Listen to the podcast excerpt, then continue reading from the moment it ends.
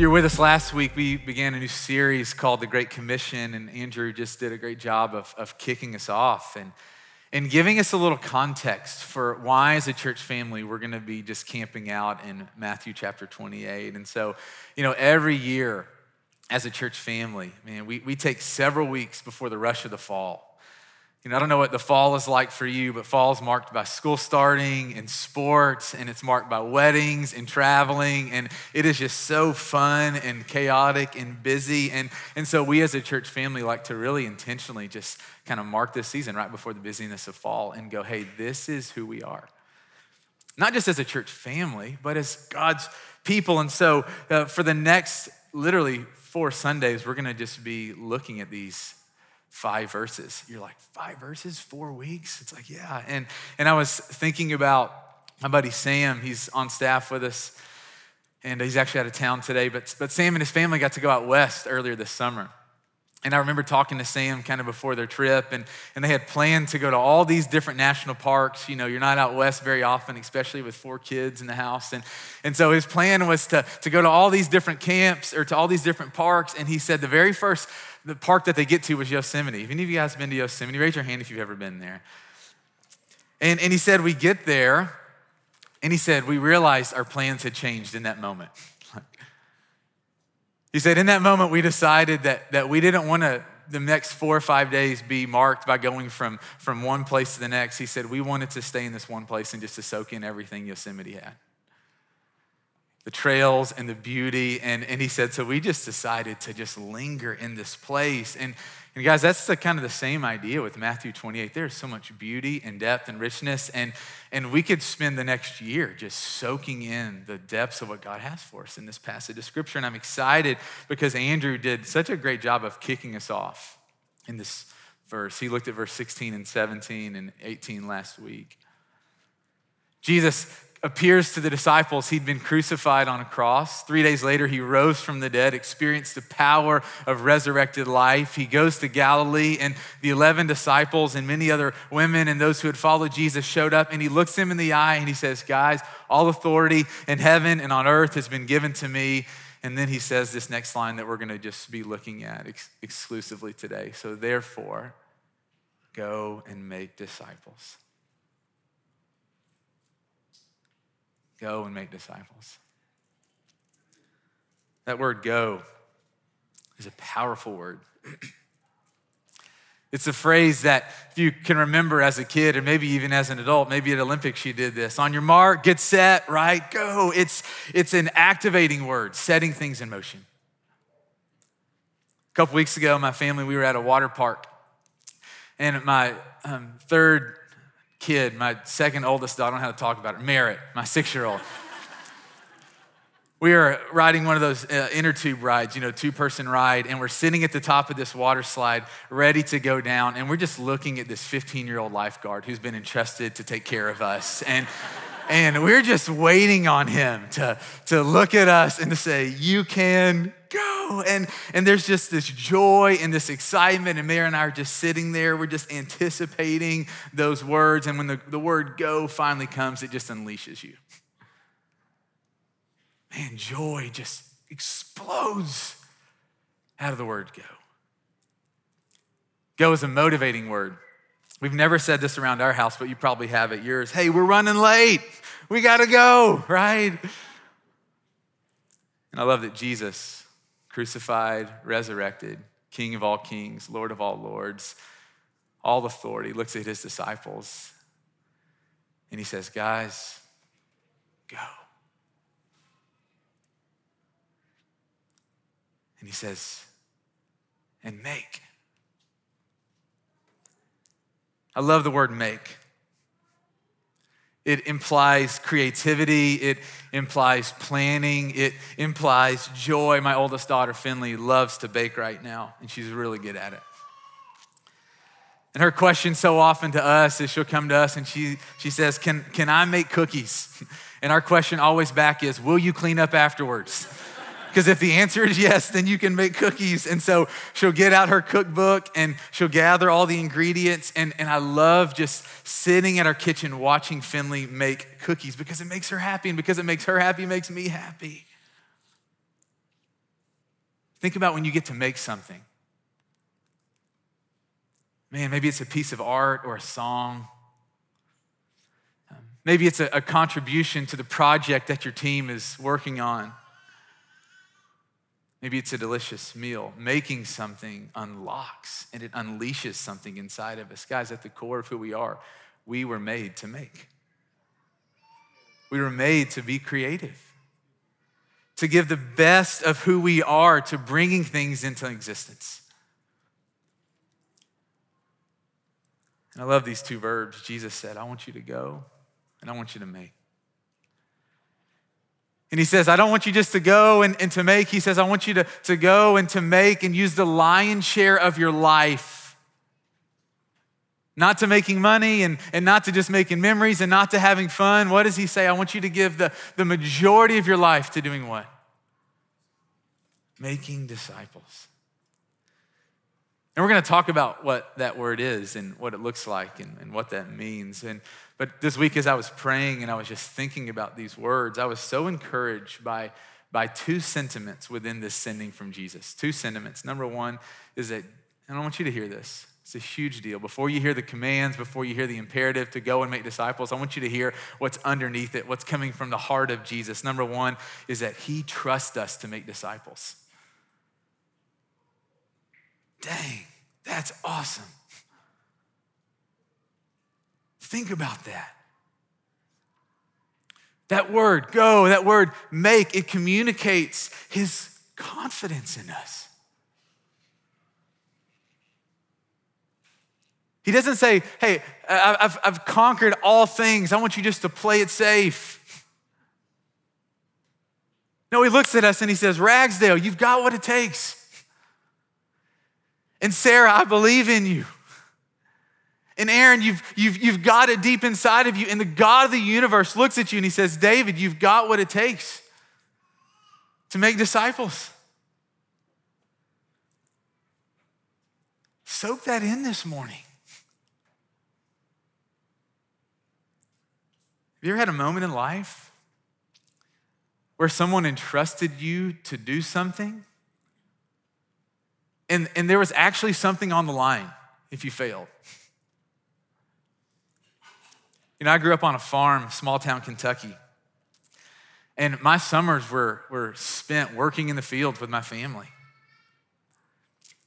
And, and I, I remember just this, this picture in my head was my dad on the tractor and, and him working in front of us and me and my sister, my brother, my mom, we're, you know, we're, we're behind and we've got the hose or whatever it is that we're doing and we're walking on our feet. And, and, and the truth is I got really comfortable in that space. Like, I understood it was a family calling to, to, to work and to work hard, and this was about the family. And, and I didn't always love it, didn't always agree with it, but I came to be appreciative of it. And I remember one day my dad coming to me and he says, Hey, today you need to drive the tractor. And I'm like, Dad, there's a lot on the line. Like, you know, if, if I swerve and I'm taking out our crops, like that's how our family eats, and this is a big deal. And, and I remember my dad just looking at me and being like, You got this. And I'm just telling you, I didn't believe that I got this, but he believed in me.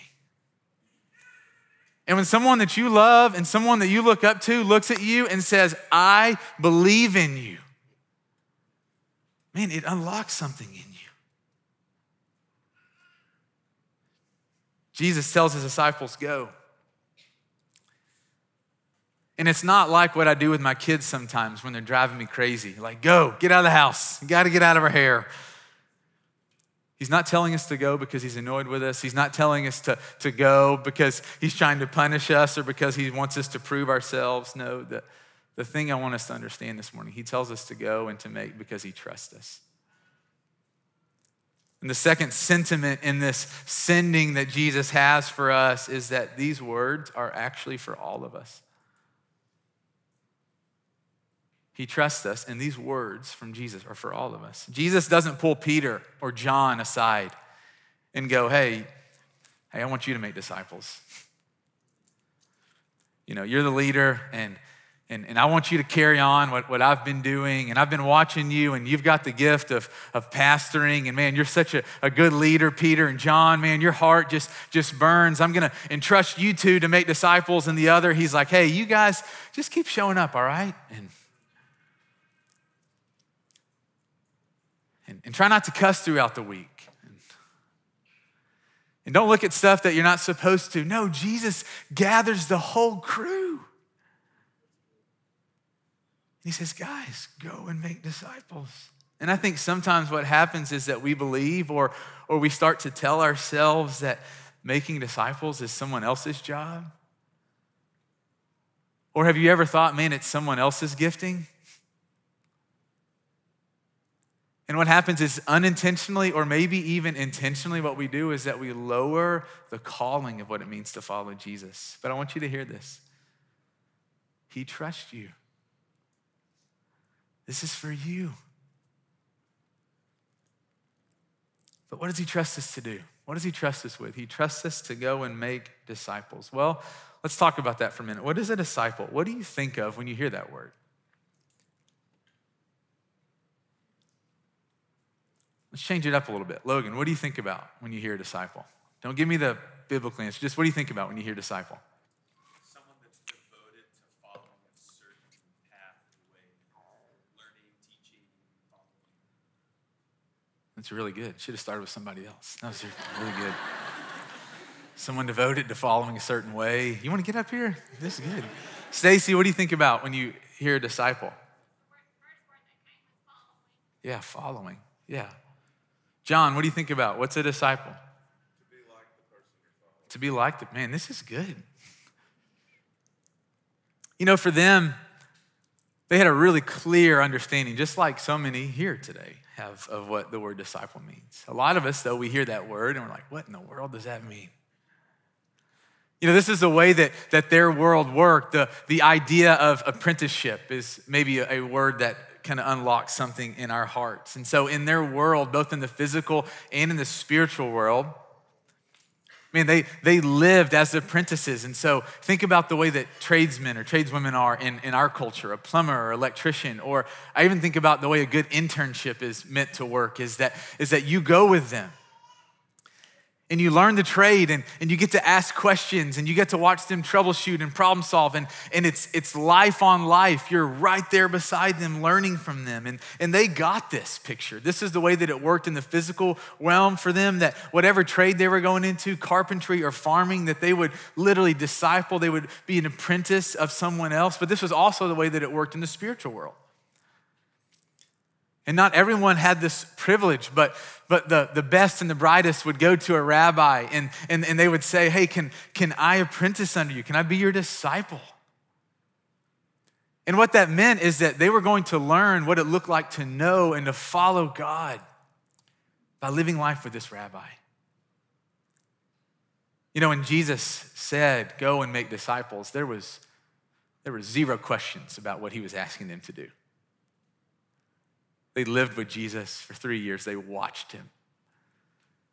They, they, they asked him questions. They debriefed with Jesus that they knew exactly what it meant to be a disciple. But I wonder for, for us, like if, if we hear that, go and make disciples, and we're like, what does that even mean?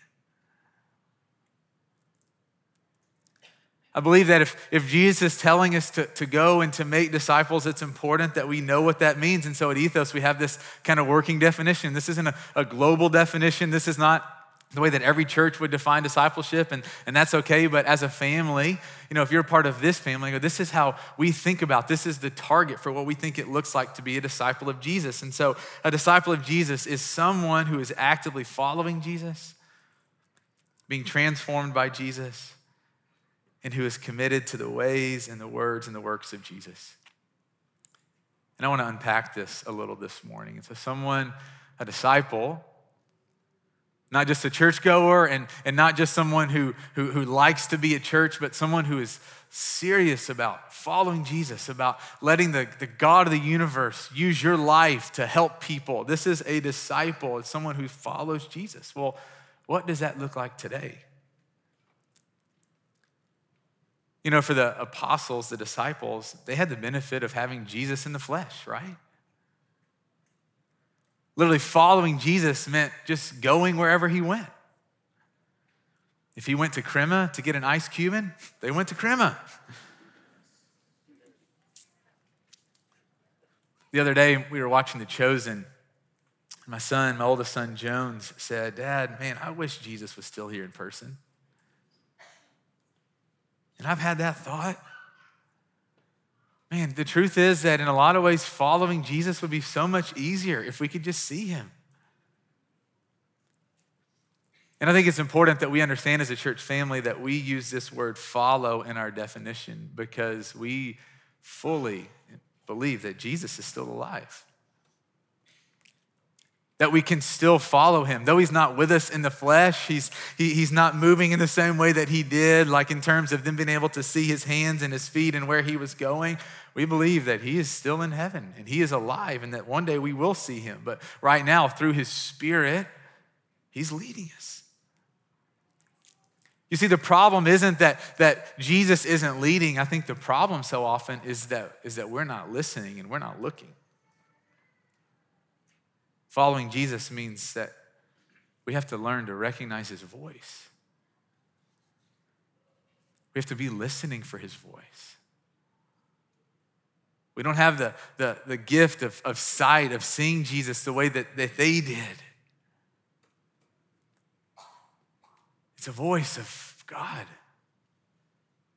The voice of God that we discover in the scriptures, the voice of God that we hear through the Spirit. And I go, a disciple of Jesus is someone who follows Jesus. Literally, when, when Jesus speaks, they obey.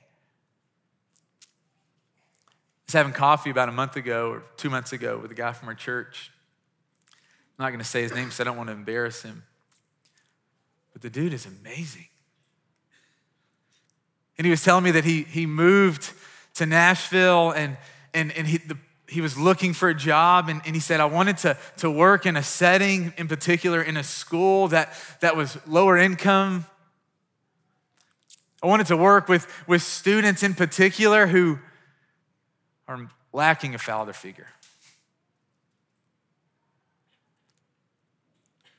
He said, I grew up with an amazing dad. And I want to give to these, these boys that are in my school what they're not getting. And I'm like, what kind of a 23 year old talks like that? Someone who's following Jesus, who's paying attention to what the Spirit is speaking in, in the heart. A disciple is someone who is following Jesus. Are we following Jesus?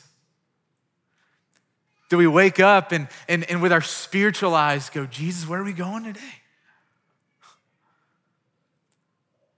Do we wake up and do we, do we tune our ears to hear his voice? Or do we tune out his, his voice because we want to do what we want to do, a disciple? And I go, God, may you stir up our longings to actually be your disciples. A disciple, someone who follows Jesus.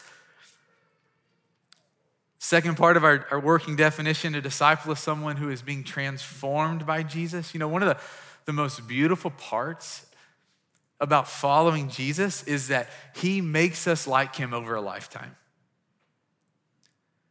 You know, when you give your life to Jesus, at least this was a case for me. Man, you get all these things when you step in. You get forgiveness of sin, you get the Holy Spirit, you get the hope and the peace and the joy that comes from knowing that you get to live with God forever and ever and ever and ever. But the truth is, your character and your Christ likeness are not imputed to you the moment you become a disciple of Jesus. Man, there are so many things. I mean, I've been following Jesus since I was 11. And there are so many things in my life still being worked out, and there's so many things still being worked into me. And the beauty of following Jesus is transformation. I was reading this little caterpillar book with my youngest son, Jack, the other day, The Hungry Caterpillar. And I love the, the last page because it's the transformation the caterpillar to the butterfly, and, and transformation is woven into the fabric of, of all of this creation. And, and God wants us to understand who you are now is, who you're, is not who you're going to be.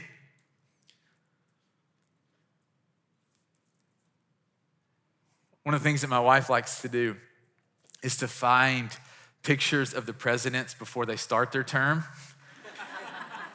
and pictures as they get done with their term. And it's like, whoa, y'all, we got some work to do as Americans. We are being hard on our president, and maybe for a good reason, I don't know. And, and I go, the, the exact opposite is actually true for us. And put a picture of yourself 10 years ago, put a picture of yourself now. Are you the same? You've been You've allowed the Lord to, to mold you, I go, and, and to, to make you look more like Jesus. And maybe you're not fully where you want to be, but, but can you see any transformation? And this is what happens as, as you follow Jesus is, is that he transforms us in our character in our desires, the things that we're doing when no one else is looking. And, and yeah, we might have some setbacks. I go, man, but, but think about He's transforming you. A disciple is someone who follows Jesus, someone who's being transformed by Jesus, and a disciple is someone who's committed to the ways and the words and the works of Jesus. What are the ways of Jesus? And there are so many things that we could talk about, but for this morning, I want you to think about it like this I mean, The ways of Jesus were relational and communal. God of the universe, does he need anything? Coming to this earth, does, does he need us? We don't know. He chooses to surround himself with people. He starts his ministry, and, and it's not this, this solo effort. It's not this thing that, that, man, he just invites these guys into his life and, and, and, and then he just doesn't open up. No, it's like, man, Jesus invites people into this communal experience where they get to see his heart and know him. The ways of Jesus are communal and, and relational. It was so much more than just about transferring facts in a classroom. Jesus wanted these guys to see, to touch, to feel, to ask questions. Being a disciple is tactile, it's relational.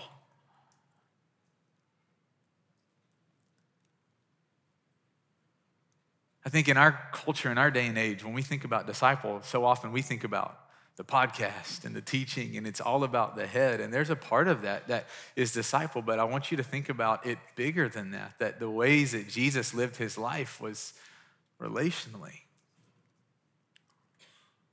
And yeah, God definitely works through teachings and he works through stuff like this, but think about the ways that you have been shaped because of other people. I've been discipled by so many people. I think about one of the very first people that discipled me was my mom.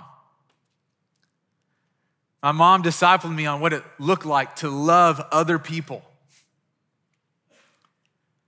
As my mom was consistently thinking about the orphans. My mom was consistently helping us think through the kids on our sports teams that, that practice would get over and no one else would show up to give them a ride home. And my mom, over and over and over again, never said a word, but she showed me, she discipled me on what it looked like to have a heart for other people. I think about this guy my freshman year of college named Bill Prady. He's an elder at another church here in our city. I was friends with his daughter, and I remember being discipled by him on what it looks like to love and honor and serve your wife.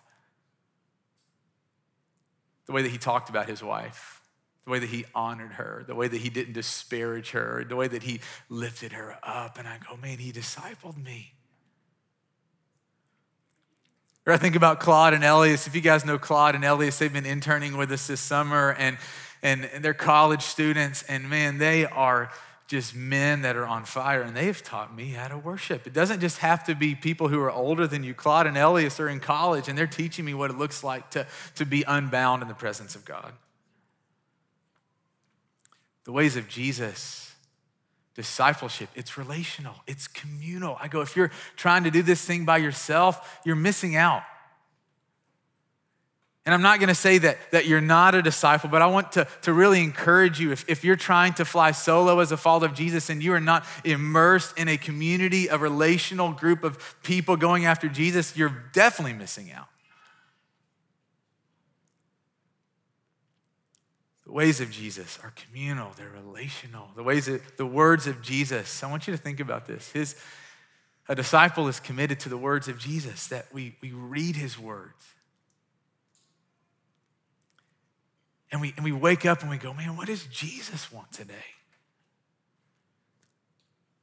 I'm just going to admit, so often the, the first question that I wake up in the morning isn't, Jesus, what do you want? It's, what does Brandon want? What does Brandon want to do? What does Brandon want to eat? What is, and, and, and I go, man, what, what a disciple does is they wake up and they go, Jesus, your words take priority. His words are meant to help us thrive. Disciples commit to the ways, the words, and the works of Jesus.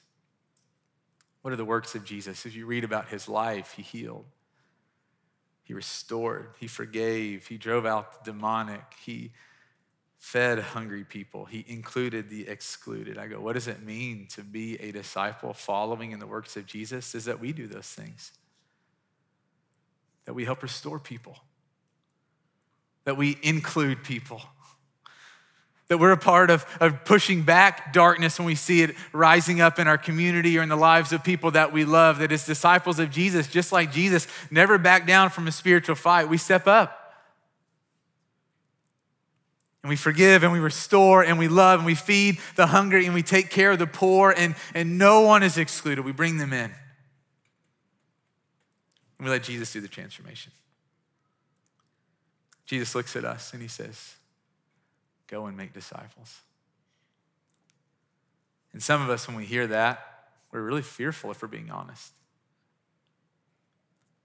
We're scared of rejection. We're, we're scared of doing it wrong. Some of us, when, when you hear Jesus say that, we're overwhelmed, don't even know where to begin. How do I go and make disciples? What does that even look like? Some of us, if we're being honest, we're pretty obstinate. Our heart's desire is to dig our heels in and go, you know what? We want to do our own thing, Jesus. And we kind of like how things are going right now, where we can claim following you, we can show up at church, but we're not really actively following you. And there's all these things that are working against us. Jesus says, go and make disciples. And I, and I hope that we understand that this is actually meant to be a gift. That when we get to help people take steps towards Jesus, we do. All of us. And all God's people scattered all over the world, that we get to be a part of this. It's not just for the professionals and those who have seminary degrees and those who've been doing this for a long time, all of us. So, practically, how do we take a step? That if you're here this morning and you're going, Brandon, I, I want more.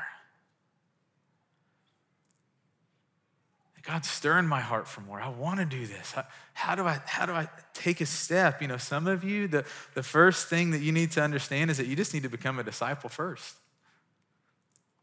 Some of you are not followers of Jesus. And, and I encourage you, if, if you're not a follower of Jesus and maybe you're not quite ready to follow him, you still have lots of questions. My, my encouragement and challenge for you is for you to think about is there someone in your life that does love Jesus? And my invitation to you is would you consider asking them, Can I spend time with you? So, if you're not a follower of Jesus, you're not a disciple of Jesus right now, I encourage you to think about someone in your life who is and, and get around them. Ask them questions, share your fears, share your hesitations. Don't do this in isolation. Some of you this morning need to begin your discipleship journey. Some of you, you are disciples.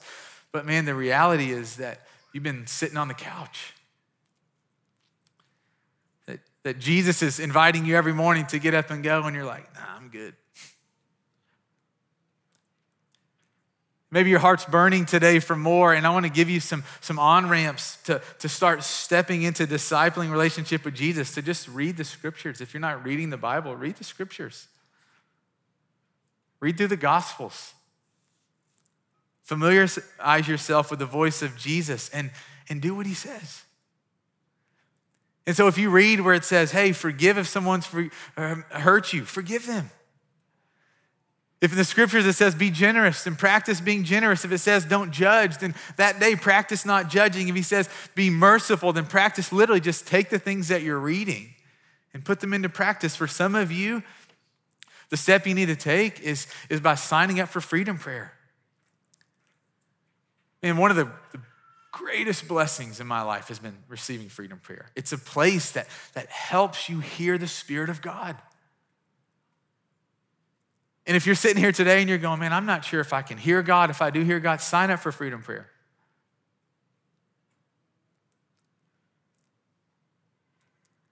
Some of you, that the step is, is, the, is the work of relationship with Jesus. It's scripture, it's the spirit. For some of you, the step that he's inviting you to take as a disciple is to be looking for opportunities to make disciples. Either to encourage people who are already disciples or to be looking for those who are not yet followers of Jesus. And so you wake up and you say, Jesus, hey, would you, would you lead me today? Literally, I think the prayer is, is that simple. Would you use me today to, to bless people. And then as, as you're at the gym or as you're going on a walk after work or before work or when you're at the lunch cooler, just paying attention for opportunities to, to ask questions. Hey, how are you doing? Oh, I'm not good. Oh, really? What's going on? Boom. Follower of Jesus, you, you prayed for an opportunity. God puts it on the platter for you. What's going on? Man, life is hard at home right now. Oh, I'm so sorry. What's going on? Tell me more about that. Yeah, me and my wife were just fighting all the time. Oh man, is there anything I can do? No, not think. Hey, can I pray for you? Um, yeah, sure. It's looking for opportunities. It's looking for opportunities to meet your neighbors as you're on a walk. It's not just walking behind with your, your, your, your dog and that just embarrassing bag that you're holding in your hand. You're, you're, you're looking for opportunity. Who are the people who are out? Can I engage them in conversation? It's, it's, it's looking for opportunities. And some here today, the step that you need to take as disciples is just getting out of your head, start talking to other people. And for others of you, man, the step you need to take is just to keep going. You're already discipling. And you're not perfect, man, but you're doing this. You're opening your life and your home and your heart to other people, and you are living on mission. My encouragement to you is keep going. And so here's how I want to end today. I love that our God cares so much about the world, and He trusts us to carry Him to them. And I guarantee you, we're going to mess up. We're going to make mistakes. We're not going to do it like He would, but He believes in you. He trusts you to carry him. I invite you to stand. I'm going to pray for us, and then we're going to go take communion. During communion, there'll be some people that respond banner. If you want prayer, you can go receive prayer. For the rest of us, I invite you to come back to your seat as you eat the bread and you drink the cup to just share. Man, where are you feeling a nudge to take a step this morning? And so let's pray. So, Lord, thank you for my sisters and my brothers. And I just sense that you were moving this morning when we walked in this place. And I just ask that you'd keep moving. Keep making us like you. In the name of Jesus, we pray. Amen. Let's go and take communion now. Love you all.